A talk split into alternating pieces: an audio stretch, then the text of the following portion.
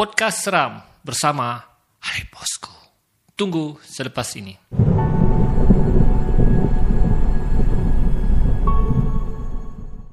Assalamualaikum warahmatullahi wabarakatuh dan salam sejahtera. Selamat datang ke channel Hari Bosku. Baiklah channel ini banyak menyediakan video-video yang menarik. Jadi jangan lupa untuk subscribe dan tekan butang loceng untuk update video-video yang terbaru. So guys, selamat tahun baru 2023. So guys, azam baru Ali Bosku. Ali Bosku ingin konsisten untuk buat cerita hantu. Ha, kerana Ali Bosku banyak buang masa lah. Ya, banyak buang masa tidak merakam. Okey, kisah-kisah seram dan lupa untuk upload di YouTube. Jadi agak sayang lah ya tahun 2022 banyak cerita seram tapi saya jarang upload di YouTube. Tapi kali ni insya Allah doakan adik bosku cuba konsisten setiap minggu akan upload kisah seram. Ha, tapi kali ini dalam bentuk podcast. Okey, jadi setiap podcast seram Alip Bosku cerita, Alip Bosku akan cuba bawa tiga kisah seram. Jadi, mari kita mulakan podcast seram yang pertama ini dengan tiga kisah seram hanya untuk anda di channel Alip Bosku.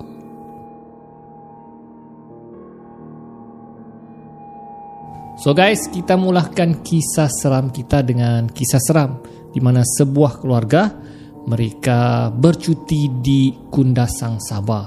Ha, jadi mereka ni ramai. Okey, ramai lebih kurang 20 orang. So mereka menyewa satu homestay. Ha, saya pun tidak tahu di mana homestaynya. Jadi untuk homestay ni kira dapat murah sikit lah berbanding kalau kau sewa hotel kan. Dan berurusan dengan homestay ni sangat mudah ya. Hanya telefon tuan rumah kau ambil kunci. Ha. jadi sampailah mereka di homestay itu buka saja pintu terus mereka diserpa dengan diterpa dengan angin yang sejuk. Tapi terkejut juga lah yang isteri yang uh, menyewa.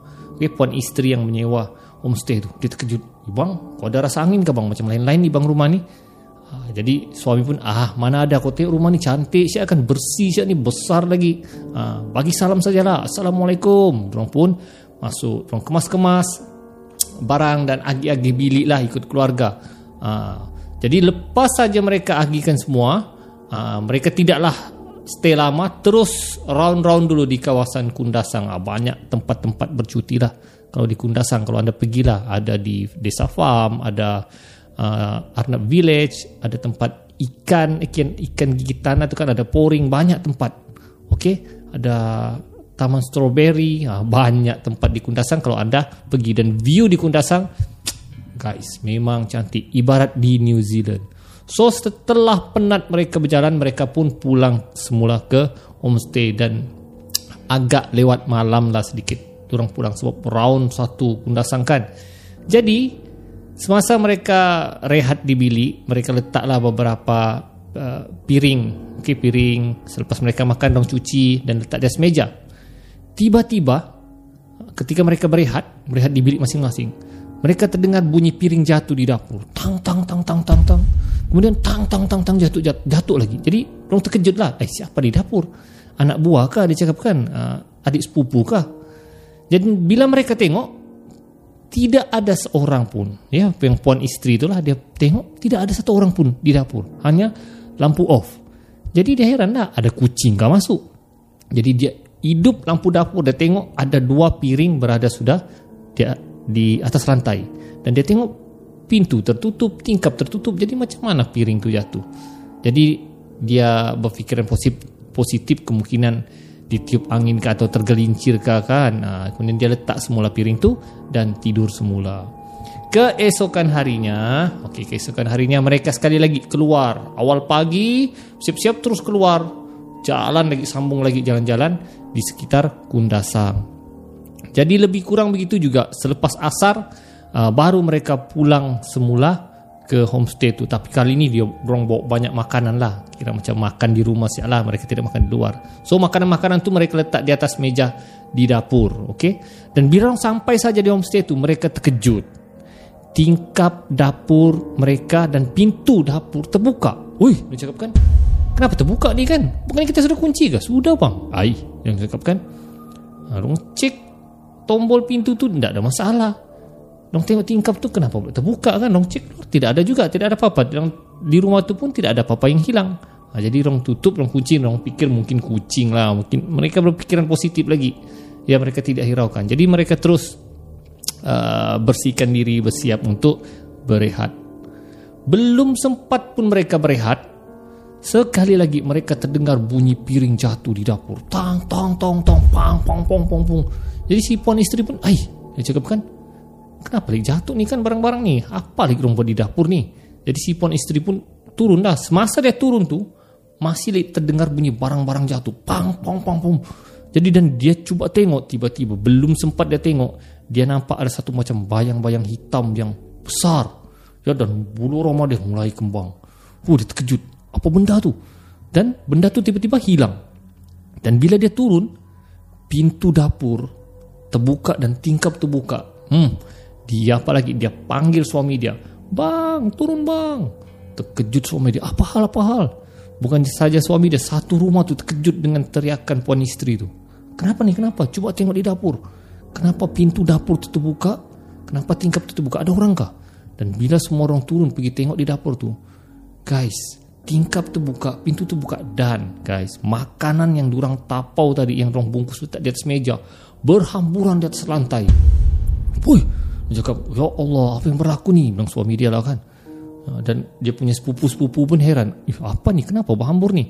Jadi orang selamatkan makanan yang masih bersih itu Orang selamatkan lah Yang kotor tu orang ambil dan orang buang Jadi mereka sudah mulai takut Orang cakap mesti ada gangguan di rumah ni bang. Wah, telepon tuan rumah bang. Jadi dia pergi telepon tuan rumah dan ceritakan segala-galanya. Guys, tapi tuan rumah dia cakap, oh memang tu dia cakap uh, rumah tu ada penunggu dia cakap. Tapi jangan risaulah, saya sudah pagar tu. Astaga, kenapa lah tuan rumah tu tidak bagi tahu awal-awal dengan ya dengan penyewa. Jadi marah juga orang. Kenapa tuan tak bagi tahu rumah ni ada ada penunggu? Ah, relax lah itu perkara biasa bilangnya jangan risaulah saya sudah pagar tak ada apa-apa tu punyalah tuan rumah tu cakap begitu kenapa dia nak cakap rumah tu memang ada penunggu jadi mereka nak puas hati esoknya mereka mau check out terus. Jadi malam tu masa mereka tidur mereka terdengar macam-macam bunyi ya. Bunyi tapak kaki bunyi suara orang ya. Padahal semua orang berkurung di bilik ni. Ha, sampai satu masa mereka terdengar pintu dapur tu terbuka. Padahal orang sudah kunci ni orang sudah lock. Ya dengar bunyi pintu tu macam bak bak. Dan tingkap eh terbuka. Dan sekali lagi piring-piring di dapur yang sudah dong kemas berjatuhan lagi. Tapi tidak ada satu orang pun berani keluar dari bilik. Semua berdoa agar cepat siang. Dan malam tu hampir semua orang yang orang dewasa lah. Hampir semua orang tidak tertidur kerana dengar bunyi-bunyian. Dan keesokan paginya bila mereka cek, betul guys, piring-piring itu berhamburan. Jadi durang susun cepat-cepat, jam 6 pagi itu durang terus check out kemas. Dan telefon tuan rumah, kami check out hari ini juga. Kunci kami tinggalkan di rak kasut tempat asal nong cakap. Tuan rumah tu cakap dengan ala relax lah dengan kamu boleh check out jam 12. Oi kami tidak tahan dengan gangguan dia cakap di rumah ni. Ha, tuan rumah tu ketawa lagi. dengan begini dia cakap dengan Memang rumah tu ada penunggu dia cakap Tapi penunggu tu tidak mengganggu Melainkan dia cakap Ada di antara keluarga kamu membelah jin Oh marahlah dia cakap Ay, Kau tuduh pula keluarga kami membelah jin Sedangkan rumahmu yang berjin ah, Sudah boleh Kami bukan tidak pandai jaga solat Dia cakap. Kami bukan tidak baca Al-Quran. Kau jangan pula menduduk-duduk keluarga kami membelah jin Sedangkan kau yang membelah jin. Ini kali terakhir kami sewa homestay kau lagi. Ha, Dong cakap dengan tuan rumah tu. Ha, Tutup telefon Tolong check out Cari homestay yang lain. Okay guys. Kisah seram seterusnya di mana seorang pemuda Jani dapat cuti Daripada kerja dia Dan dia ingin pulang ke kampungnya Yang terletak di utara Semenanjung Malaysia. Ha, Jadi perjalanan dari Kuala Lumpur ke bagian utara Semenanjung memang agak jauh. Jadi dia melalui highway untuk pulang ke kampungnya. Dan biasa kalau highway ni ya memang mengambil masa yang lama lah. Dan sepanjang perjalanan di highway akan ada RNR ah, tempat rest lah rest dan apa rest dan rest kah ah, tempat rehat lah dan biasanya kalau orang rest di RNR ni orang akan uh, pergi tandas, pergi makan, pergi solat kan. Uh, biasalah tu. Jadi pemuda ni lebih kurang 3 jam begitu perjalanan dia pun uh, rehat sebentar di RNR. Uh, dia pergi ke tandas, makan sekejap dan uh, jamak solat. Jadi selepas tu dia ingin teruskan perjalanan. Belum sempat lagi dia mau on engine tiba-tiba ada seorang lelaki tua berjubah berserban ketuk tingkap kereta dia tok tok tok tok. Dia cakap Wih, terkejut lah. Astagfirullahaladzim pakcik ni dia cakap. So dia pun buka pintu dan keluar. Ya pakcik apa boleh saya bantu pakcik uh, pakcik tu cakap lah nak kau lalu tak kampung? Dia cakap disebut nama satu kampung lah. Uh, kemudian pemuda tu cakap oh ya pakcik saya lalu kampung tu pakcik kenapa pakcik uh, kemudian pakcik tu cerita lah bilangnya nak sebenarnya pakcik ni ketinggalan bas dia cakap. Ya bas tinggalkan pakcik. Jadi boleh pakcik tumpang kah dia cakap. Tumpang keretamu hantar pakcik ke sana. Jadi lelaki ni risau lah dia cakap kan eh pakcik ni dia cakap kan apa hal lah pula malam-malam begini minta tumpang dia cakap. Ha. tapi dia tengok macam orang baik juga kan pakai baju ubah pakai serban kan. Ha. tapi dia cakap eh mungkin perompak kali kan. Ya merancang pura-pura pakai uh, jubah pakai serban menunggang agama. Ha, mana tahulah. Tapi dia tengok orang tu sudah tua sekitar 60-an ah dia cakap kalau perompak pun aku tendang je lehernya ni kan mati terus ni. Ah tak apalah belingnya niat kita baik kita ingin bantu tak apalah. Kita bantu siaplah pacik ni. Jadi dia bantu lah pacik tu. Tak apalah pacik naiklah pacik saya akan uh, bantu pacik ah, jadi alhamdulillah orang pacik tu. Jadi pacik tu pun duduk di belakang. Jadi sepanjang perjalanan okey uh, pemuda ni masih apa ni macam was-was. Dia cakap eh pakcik ni manusiakah jinkah apakah kan? Ha, ya? Atau perompak kah? Jadi dia was-was. Tapi untuk melegakan hatinya dia pasang radio. Ya pasang uh, guna handphone dia pasang ruqyah ha, ayat-ayat ruqyah bismillahirrahmanirrahim. Tapi pakcik tu tidak ada respon apa-apa. Oh, dia lega memang, memang manusia lah. Tapi pakcik tu ya dilihat seperti sedang berzikir pertama zikir begini lepas tu mata besar melihatkan mata dia terkejut dia pakcik ni ini macam lain macam dia kan. Ha, jadi dia teruskan perjalanan. Dia teruskan perjalanan dan masih was-was sambil memandu sambil tengok cermin belakang. Sambil memandu sambil tengok cermin, belakang. Dan pakcik itu masih lagi konsisten. Oh, memang seram juga lah Memang seram Dia cakap Eh pakcik ni ajaran sesat ke apa ke kan ha, Dia mulai risau lah Jadi Tidak lama kemudian Hampir sudah Ke destinasi pakcik tu. Kemudian pakcik tu bercakap Dengan pemuda tu. Nak Kau nak kaya tak? Dia cakap Wih, pemuda tu terkejut lah. Apa hal pakcik ini tiba-tiba tanya mau kaya ke tidak? Tapi pemuda tu buat nak, nak dengar lah. Dia fokus pemanduan dia. Kemudian pakcik tu tanya sekali lagi Nak Kau nak kaya tak? Wih, dia terkejut dia. Lain pakcik ni macam Ya Ceritanya ni seolah-olah macam cerita di buku Mastika Ya, kisah-kisah filem-filem seram kan Dia buat-buat nak tahu Jadi pakcik tu macam Keraskan suaranya Nak Kau nak kaya tak? Wih, jadi dia pun apa mau jawab? Ya dia cakap, ah jawab siap lah. Ah, tak payahlah pakcik bilangnya. Saya hidup sederhana ni pun okey sudah bilangnya. Cukup makan pun alhamdulillah. Jadi pakcik tu terus diam. Dan muda tu dia cakap, ah nasib baik jawapanku. Bagus bilangnya. Jadi sampailah dia ke destinasi. Jadi pakcik itu pun turun dan pakcik itu ucap terima kasih nak, terima kasih nak kerana bantu pakcik. Ha, kejap lagi adalah anak pakcik ambil ha, Pakcik mau bagi tahu yang pakcik ni bukanlah kaya sangat, ya, tidak ada duit. Ha, jadi pakcik nak hadiahkan kau sesuatu. Ha? Hadiah dia cakap. Nah, ambil ni. Ini yang pakcik cakap tadi. Ambil ni. Apa ni pakcik? Dan bila dia tengok, itu adalah kaya roti. So guys, kisah seram yang ketiga. Ha, Saya ambil daripada kelab cerita hantu Yang diceritakan oleh seorang penulis ya, Yang bernama Mayang Sari.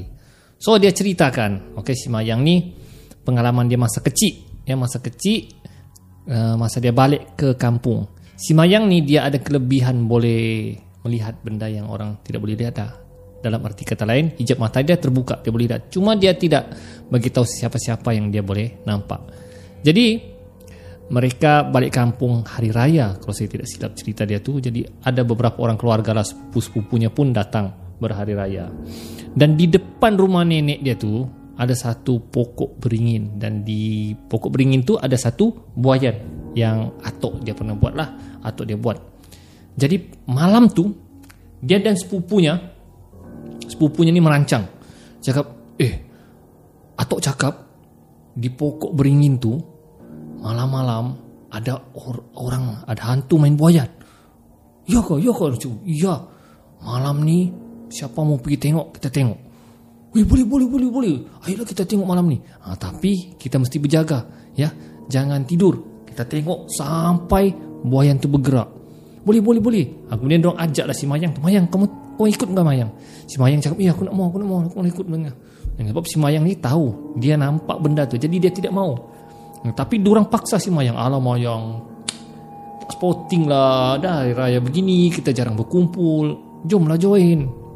Jadi si Mayang pun Betul juga lah dia cakap kan Hari raya ni jarang berjumpa dengan sepupu Jadi dia join juga lah Tapi dia bagi syarat Dia cakap Kalau ada benda tu Mengganggu di situ Kamu jangan lari duluan lah Tunggu aku dia cakap ha. Alah relax mayang. Tak kami tinggalkan kau. Ha. Jadi mereka pun ramai-ramai lah Turun ke, ke bawah. Lebih kurang jam 10 malam gitu. Diorang perhatikan. Pokok beringin tu. Diorang perhati Diorang tengok. Tengok-tengok. Dia cakap Eh tak ada pun Tak ada pun. Tunggu Tunggu. Ha. Kemudian si mayang yang nampak. Dia nampak ada satu benda dari belakang pokok. Seolah budak-budak. Budak-budak macam bongkok. Yang sedang menuju ke buayan tu. Ya dan budak tu macam orang minyak dan sampai di buayan tu si mayang nampak dia sudah terkedu. Ya dia anda cakap ah kan sudah memang nampak benda ni jantung ni sudah berdebar. Tapi sepupu-sepupunya dah nampak. Dia saya nampak. Dan benda tu pun membuaikan. Ya dia main buayan tu. Dan sepupu-sepupunya yang wah tengok tengok buayan tu bergerak. Tapi dong tidak nampak benda tu di situ. Hanya si mayang nampak. Tapi si mayang diam-diam. Nah tengok tengok. Dan benda tu terus menoleh tempat si mayang dan dia tahu si mayang tu nampak dia. Si mayang pun yang oh kenapa dia nampak aku lagi dan si mayang pun bagi tahu sepupunya oh jom jom jom naik ke atas. Sudahlah tu sudahlah tu belinya. Itu angin tu bukan ada apa-apa tu. Ha, jadi sepupunya pun ketakutan dah. Ya ya ya naik kita naik naik naik. Jadi semua pun mereka naik dan masuk ke bilik masing-masing. Tapi si Mayang ni masih risau. Sebab dia nampak benda tu memerhati dia. Dan masa mereka naik ke rumah, benda tu pun jalan menuju ikut ke rumah. Tapi tidak dapat masuk rumah. Dia hanya di luar. Dan bila si Mayang jenguk dari tingkap, benda tu masih melihat dia dari luar, menunggu. Oh, si Mayang sudah takut nakal. Dia cakap kenapa lah aku ikut orang tadi? Menyesal sudah aku. Jadi malam tu Si Mayang tak tertidur. Dia terdengar bunyi. Ya bunyi makhluk tu memanggil ayolah kita main dia cakap. Ayolah kita main. Kemudian dia ketuk di mana bawa kolong tu dia ketuk di, di mana tempat si mayang tidur. Dia ketuk tok tok tok ayolah kita main aku tahu kau nampak aku bergegar si mayang dia cakap baliklah kau baliklah kau bilang si mayang kemudian dia ketuk lagi dia ketuk dia cakar baliklah kau bilang si mayang tapi dia cakap pelan-pelan lah balik lah kau. Tak boleh kuat-kuat nanti keluarga yang bangun. Ha, kena ayuklah kita main. Kemudian makhluk tu pergi tingkap lagi. Ya, dia jenguk di tingkap. Ayuklah kita main. Aku tahu kau nampak. Dia cukup menangis si mayang dalam bilik ketakutan. Bergegar dia. Sebab makhluk tu mahu berkawan dengan dia. Tiba-tiba dia dengar suara nenek dia. Pergi dari sini. Kenapa kau kacau? Budak-budak tu semua sudah tidur. Pergi dari sini. Dan benda tu terkejut lari terus terus lari jadi neneknya tengok dan dia neneknya tahu si mayang tu yang boleh nampak mayang kau dah tidur belum belum nek ha, jangan risau sudahlah tidur nenek dah halau benda tu nenek tahu kau nampak bilang, si neneknya dia cakap lepas ni jangan bermain-main lagi di luar pada waktu malam terutama lepas maghrib dia cakap ya memang benda tu selalu datang sini tapi dia tidak mengganggu melainkan ada dia ingin berkawan. Tapi jangan risau, nenek akan pastikan dia tidak ganggu kau lagi. Legalah semayang ah, sebab nenek yang memahami. Dan barulah dia dapat tidur dan selepas tu dia sudah berhati-hati tidak mau bermain malam di luar lagi kerana dia tahu dia nampak benda tu dan dia tahu benda tu akan cuba berkawan dengan dia. So guys, itulah dia podcast seram kita kali ini. Jadi macam mana guys? Mudah-mudahan podcast seram saya itu dapat menghiburkan anda semua. Teruskan sokongan anda kepada channel Ali Bosku dan doakan supaya Ali Bosku konsisten dapat buat podcast seram. Jadi, kita jumpa lagi di video akan datang. Ali bosku, Assalamualaikum.